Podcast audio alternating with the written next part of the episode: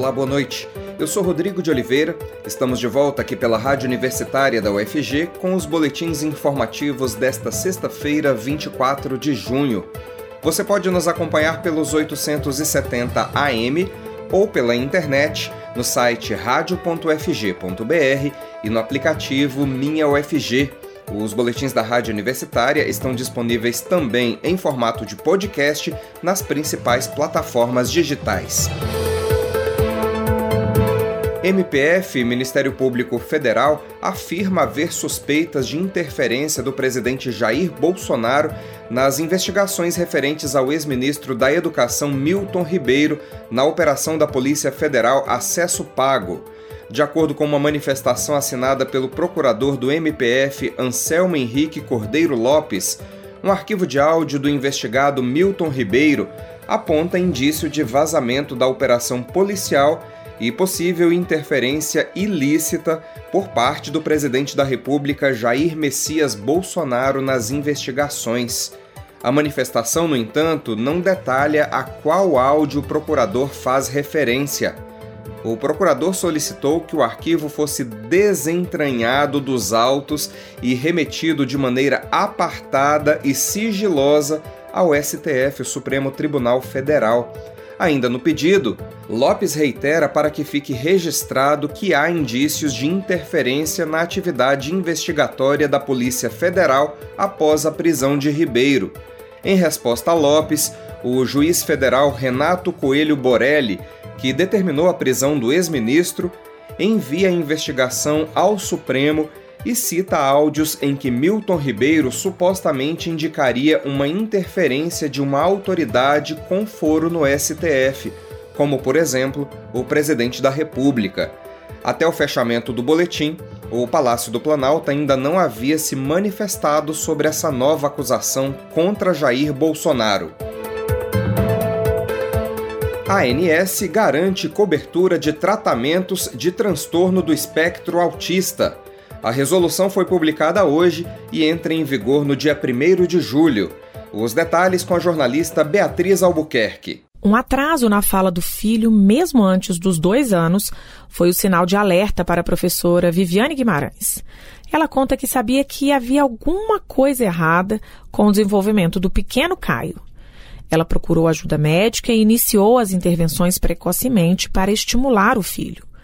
O diagnóstico só veio aos 13 anos. Por isso, Viviane destaca que é muito importante a família procurar ajuda de um profissional se notar qualquer atraso ou mudança no comportamento dos filhos. Família, saúde e educação estarem lá atentos, né? Pode ser que a família não perceba, mas a escola pode dar um toque, o pediatra precisa estar atento a alguns atrasos que essa criança precisa, possa ter, para que a gente possa, quanto mais cedo, ter o diagnóstico e principalmente estimular. E agora as famílias com crianças que se enquadram no transtorno do espectro autista estão mais respaldadas é que agora a ANS, a Agência Nacional de Saúde, ampliou as regras de cobertura para os transtornos globais do desenvolvimento, que inclui o transtorno do espectro autista e outras doenças, como a psicose infantil e a síndrome de Rett.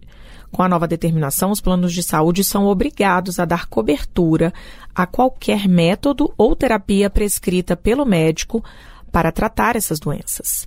Viviane Guimarães, mãe do Caio, considera que essa é uma grande vitória para as famílias e crianças que têm esses transtornos extremamente importante, porque que aquele médico, ele está junto com, com aquela criança, com aquele adolescente. O plano de saúde, ele negar esse direito que as, as pessoas com autismo têm, acaba fazendo com que atrase muito nesse tratamento que é extremamente importante para ele. De acordo com a Associação de Amigos do Autismo, o diagnóstico desse distúrbio é essencialmente clínico deve ser realizado por meio de observação direta do comportamento do paciente e de uma entrevista com os pais ou cuidadores. Os sintomas característicos estão sempre presentes antes dos três anos de idade, com um diagnóstico possível por volta dos 18 meses. Normalmente, os pais começam a se preocupar a partir de um ano de vida, quando a linguagem não se desenvolve. Da Rádio Nacional em Brasília, Beatriz Albuquerque. O Brasil já tem 16 casos de varíola dos macacos distribuídos por três estados. São 10 ocorrências em São Paulo, quatro no Rio de Janeiro e duas no Rio Grande do Sul. Vamos conferir as informações com a jornalista Ana Flávia Pereira. Segundo o Ministério da Saúde, a grande maioria dos casos é classificado como importados, uma vez que os pacientes possuem histórico de viagem à Europa. Até o momento, não há no país registro de casos que evoluíram para uma situação grave. Tanto o Ministério da Saúde como as autoridades sanitárias estaduais e municipais têm relatado quadros clínicos leves e estáveis. Na Europa, onde estão concentrados mais de 80% das ocorrências do surto atual, também não há notificações de óbitos. Há duas cepas conhecidas da varíola dos macacos. Uma delas, considerada mais perigosa por ter uma taxa de letalidade de até 10%, é endêmica na região da Bacia do Congo. A outra, que tem uma taxa de letalidade de 1 a 3%, é endêmica na África Ocidental. E é essa que tem sido detectada em outros países nesse surto atual, inclusive no Brasil. Ela produz geralmente quadros clínicos leves. Conhecida internacionalmente como monkeypox, a varíola dos macacos é endêmica em regiões da África. Em maio, começaram a ser detectados novos casos da doença na Europa e nos Estados Unidos, gerando uma preocupação sanitária internacional. Desde então, segundo a Organização Mundial da Saúde, mais de 2 mil casos da doença foram notificados em mais de 40 países. A varíola dos macacos é causada por um vírus da família do poxvírus, a mesma da varíola humana, erradicada em 1980. A doença recebe este nome por ter sido detectada inicialmente em colônias de macacos, embora possa ser encontrada principalmente em roedores. Entre pessoas, a transmissão ocorre por contato direto, como beijo ou abraço, ou por feridas infecciosas, crostas ou fluidos corporais, além de secreções respiratórias. O maior risco de agravamento envolve pessoas imunossuprimidas, com HIV/AIDS, transplantados, pessoas com doenças autoimunes, gestantes, lactantes, crianças com menos de 8 anos de idade e pacientes com leucemia, linfoma ou metástase. Não existe um tratamento específico para a varíola dos macacos. Como prevenção, a pessoa doente deve ficar isolada até que todas as feridas tenham cicatrizado. Também é recomendado evitar contato com qualquer material que tenha sido usado pelo infectado. Outra medida indicada pelas autoridades sanitárias é a higienização das mãos, lavando-as com água e sabão ou utilizando álcool gel. Ana Flávia Pereira, para a Rádio Universitária. Hospital em Goiás é unidade referência pelo SUS para a realização de abortos legais. Em 2022, foram realizados 48 procedimentos. A jornalista Maria Cristina Furtado tem os detalhes. O caso de uma menina de 11 anos que passou pelo procedimento de interrupção de gravidez em Santa Catarina mobilizou a opinião pública, especialmente nas redes sociais, desde que foi revelado na última segunda-feira. Em Goiás, o Hospital Estadual da Mulher, EMU, realizou 48 abortos legais desde o início de 2021, 40 deles decorrentes de violência sexual. Em Goiânia, sete cirurgias foram feitas no mesmo período, conforme informou a Secretaria Municipal de Saúde. O ato legal da interrupção de gravidez, previsto pela legislação brasileira desde a década de 1940, deve ser realizado na rede pública de saúde. A história da menina de Santa Catarina foi revelada pelo portal The Intercept Brasil. Estuprada aos 10 anos de idade e agora com 11, ela teria sido induzida pela juíza Joana Ribeiro, a quem caberia dar a autorização para o aborto legal, a manter a gravidez, segundo a reportagem. O Ministério Público Federal, MPF, confirmou nesta quinta-feira que o procedimento foi realizado no Hospital Universitário Polidoro Hernani de São Tiago, ligado à Universidade Federal de Santa Catarina, UFSC. A prática é permitida, segundo a legislação, em casos de gravidez resultante de estupro, risco de vida gestante e anencefalia fetal. O tempo gestacional não entra em consideração, sendo assim, a norma técnica do Ministério da Saúde, que estabelece o prazo de 20 a 22 semanas, se torna apenas uma recomendação, No entanto, é necessário por lei um procedimento cauteloso para a gestação que ultrapassou esse período. Em Goiás, a coordenadora do EMU e médica especialista em adolescentes da Secretaria Estadual de Saúde, Márcia Divina de Paula Costa, explica que as etapas de encaminhamento se dão a partir da procura pelo hospital, seja por livre demanda ou encaminhada. A mulher que dá entrada pelo pronto-socorro é levada para o ambulatório de apoio à vítima de violência sexual, onde é atendida por uma equipe composta de assistente social, enfermeira, ginecologista e psicóloga. A partir disso, ela preenche o protocolo previsto na Portaria 2561-20 do Ministério da Saúde, que deve ser assinado e aprovado por no mínimo três profissionais da equipe e pelo diretor técnico do hospital. Depois, é comunicada a aprovação à paciente e assinado o termo de consentimento. Em seguida, são feitos os protocolos para a internação. Marci diz que em Goiânia a autorização ocorre em cerca de 48 horas. No caso de estupro, não é necessário comprovar a violência, valendo somente a palavra da mulher. Assim, vítimas que querem interromper a gravidez têm o direito de fazer a cirurgia pelo SUS, independente de registro de ocorrência.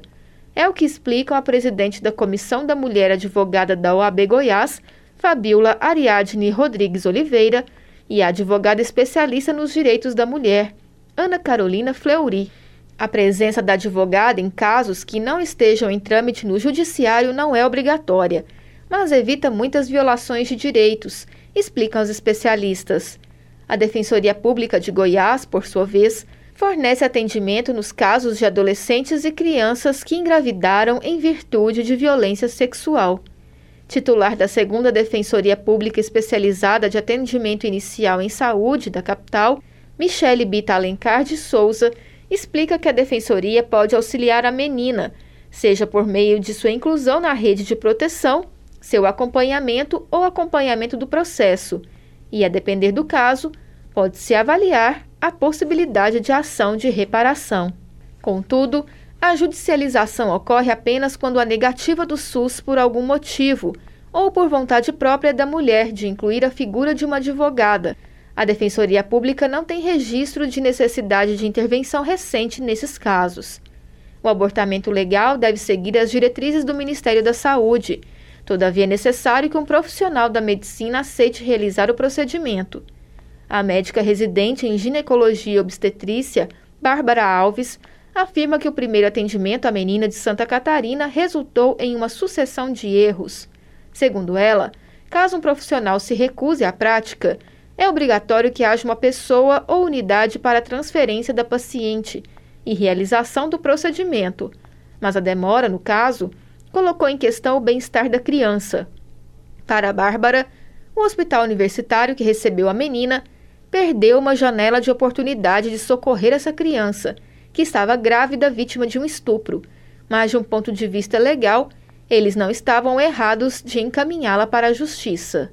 A residente salienta que postergar uma intervenção considerando a viabilidade do feto não pode ocorrer à custa do sofrimento da criança que foi violentada, causando um segundo trauma após a violência sexual, o que, segundo ela, estampa o problema duplo.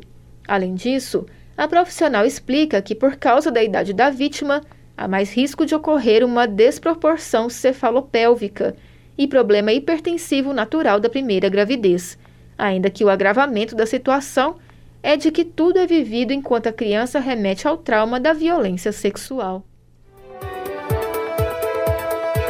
É, e nos Estados Unidos, a Suprema Corte suspendeu o direito constitucional ao aborto após 49 anos. O aborto nos Estados Unidos não é mais um direito constitucional. A decisão foi tomada nesta sexta-feira pela Suprema Corte daquele país. A sentença, que reverte uma decisão que havia sido tomada pelo mesmo tribunal há 49 anos, traz grandes impactos para a vida das mulheres e para a política norte-americana. A mudança não proíbe a prática, mas abre espaço para que cada um dos 50 estados adote vetos locais. Por maioria de seis votos a três, a corte considerou válida uma lei criada no estado do Mississippi em 2018 que proíbe a interrupção da gravidez após a 15ª semana de gestação, mesmo em casos de estupro. Os magistrados da Suprema Corte usaram esse caso como oportunidade para derrubar uma outra decisão de 1973 que liberou o procedimento nos Estados Unidos. Nos anos 1970, os juízes relacionaram o aborto ao direito à privacidade, ao considerarem que os governos não poderiam interferir em uma escolha de foro íntimo da mulher. O direito à privacidade é garantido por duas emendas à Constituição dos Estados Unidos, a nona e a décima quarta. Agora, a maioria dos magistrados adotou posição oposta e considerou que relacionar o procedimento ao direito à privacidade não faz sentido. A decisão foi elaborada pelo juiz Samuel Alito, que está na corte desde 2005, indicado pelo presidente republicano George W. Bush. Apenas três juízes liberais do tribunal votaram contra o relator. Os três assinaram um texto discordando da decisão. Na carta compartilhada nas redes sociais, os juízes Sônia Sotomayor, Helena Kagan e Stephen Breyer afirmam que sentem tristeza pela decisão, mas não mais que milhões de mulheres americanas que perderam uma proteção constitucional fundamental. Crescem mortes maternas no Brasil números voltam aos patamares verificados nos anos 1990. A jornalista Ana Flávia Pereira volta a falar conosco. Ela tem mais informações sobre esse assunto também. O pico de Covid-19 em 2021 fez a mortalidade materna no Brasil crescer em patamares inéditos nesse século. No ano passado, em números absolutos, foram 77% mais mortes maternas que o registrado em 2019, antes da pandemia. Ou seja, a taxa de mortalidade de mulheres durante a gestação ou até 42 dias após o parto, a chamada morte materna, em 2021, superou a casa de 100 óbitos para cada 100 mil nascidos vivos. Com estes números, o Brasil registrou índice similar ao verificado nos anos de 1990. Em 2021, morreram 2.796 mulheres grávidas ou puérperas, segundo dados preliminares informados pelo painel de monitoramento de mortalidade materna do Ministério da Saúde. Foi o maior número registrado desde 1996, quando começou a série de dados disponíveis. O Brasil vinha conseguindo registrar reduções na mortalidade materna, embora ainda estivesse longe da taxa estipulada no programa da Organização Mundial da Saúde de até 30 casos por 100 mil nascidos vivos até 2030.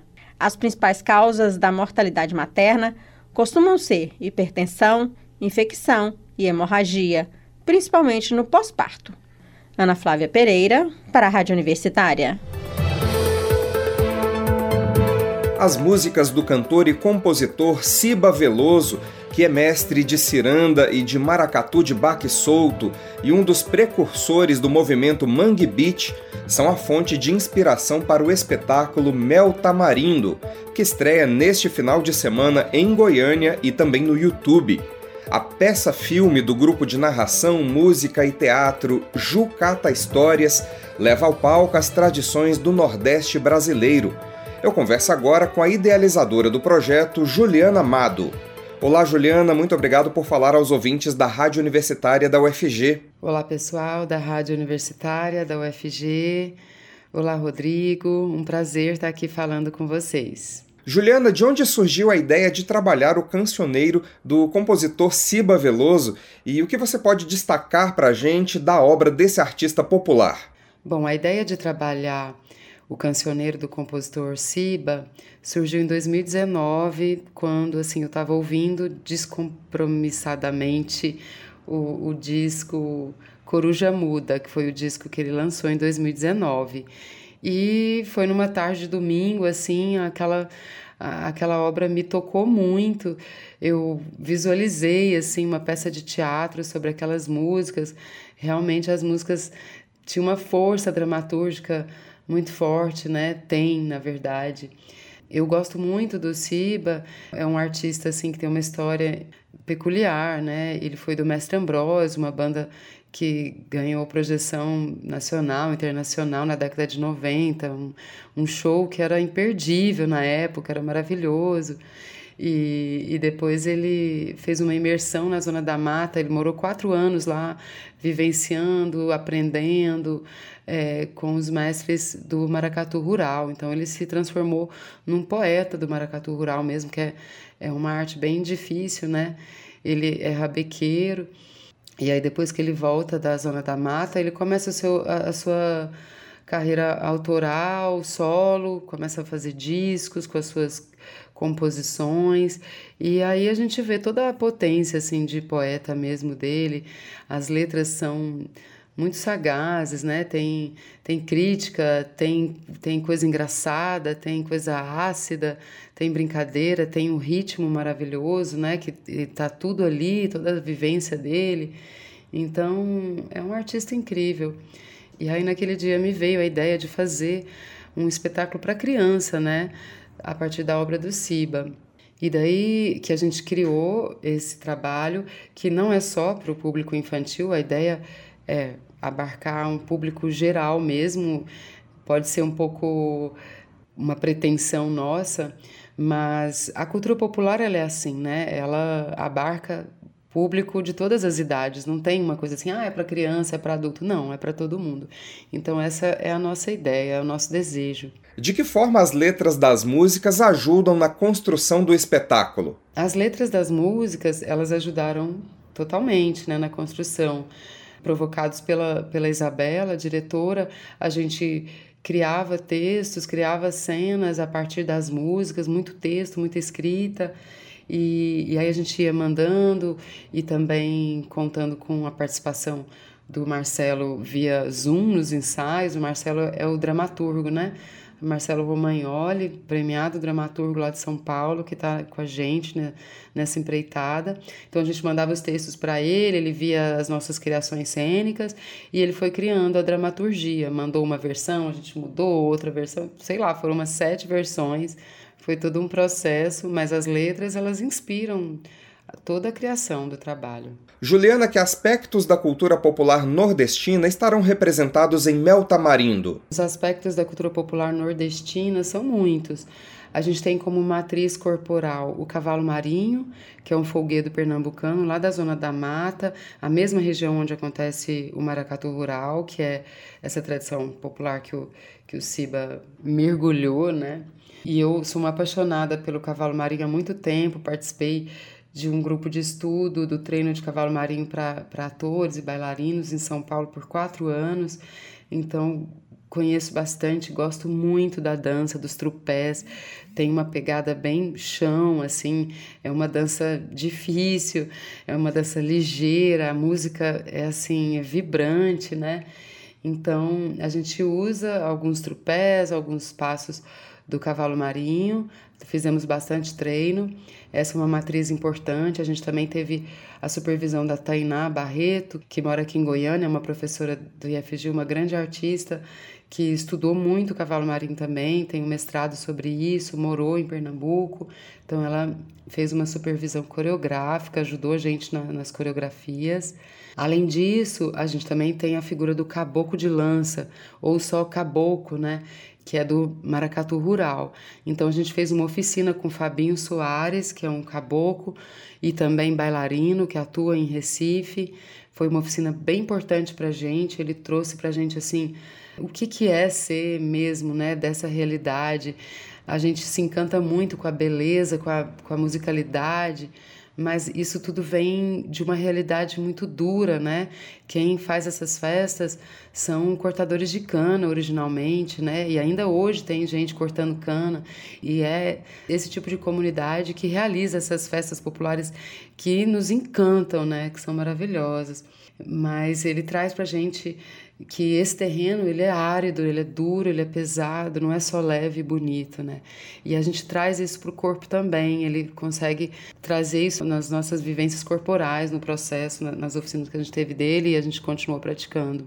São essas as matrizes. Mel Tamarindo é uma peça-filme. Explica pra gente esse conceito, Juliana. O Mel Tamarindo surgiu como a ideia de uma peça mesmo, mas que a gente dialogaria bastante com a linguagem do vídeo. Foi essa proposta que foi aprovada na Lei Aldir Blanc 2021 de Goiás, né? Então é, era essa ideia, fazer um, uma peça, mas que usufruísse bastante da linguagem audiovisual. Mas a equipe acabou abraçando muito essa ideia do audiovisual, a gente acabou criando um filme mesmo, cinema, muito mais do que uma peça. Tem também elementos do teatro, é uma peça-filme, mas totalmente conectada com a linguagem do cinema, do audiovisual. Então ela estreia com essa linguagem e a gente ainda vai transformar num, num espetáculo presencial, né? Com certeza a gente vai usar bastante coisa que foi criada para o vídeo, mas é uma outra linguagem, vai ser outra coisa. Então é isso. A princípio é um filme e vai ser transformado numa peça. Mas é uma peça-filme, porque também tem elementos de teatro mesmo nesse filme.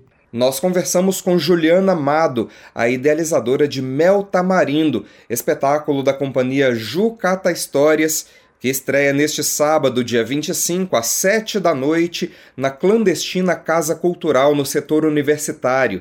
Também no sábado, às 8 da noite, a peça filme faz sua estreia no canal da companhia Jucata Histórias no YouTube e também no canal oficial do cantor Ciba Veloso na plataforma. No domingo, dia 26, a obra volta a ser transmitida na Oficina Cultural Gepeto a partir das 7 da noite, com entrada gratuita. Juliana, muito obrigado por falar aos ouvintes da Rádio Universitária da UFG. Muito obrigada, Rodrigo. Então, deixo aqui o convite. A gente estreia nesse dia 25 de junho. A gente lança o filme né, no Festival Misturaí, lá na Casa Clandestina, às 19 horas. A gente também faz uma exibição lá na Oficina Cultural Gepeto no domingo, dia 26, às 19 horas. No sábado também, o filme é lançado, entra em temporada nos canais da Cia Ju Cata Histórias. Peço para que as pessoas prestigiem, compareçam nesses lançamentos. O, o, festival vai ter muita coisa legal, vai ter roda de samba também, que é uma roda de samba que eu participo, ah, leva um recado. E aí a gente lança essa temporada também nos canais da Cia Jucata Histórias, lembrando que a direção é da Isabela Nascente, da Cia no Escuro, quem atua sou eu, o Vinícius Bolivar, o Kesley Rocha, tem o Vitor Souza da Moment na direção de fotografia, o Iago Araújo na direção de arte, maravilhosamente. Bom, tem uma equipe incrível envolvida. A gente também teve o apoio do Centro Cultural UFG, o CCUFG. Fizemos um dia inteiro de gravação lá. Foi bem importante ter o apoio do pessoal. Muito obrigada ao João Vitor e a toda a equipe do CCUFG. E vamos prestigiar essa obra nossa, essa obra do nosso estado. Muito obrigada.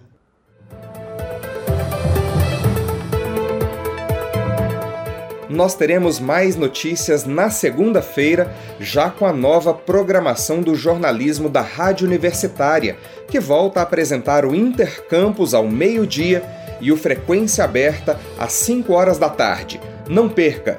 Rodrigo de Oliveira para a Rádio Universitária.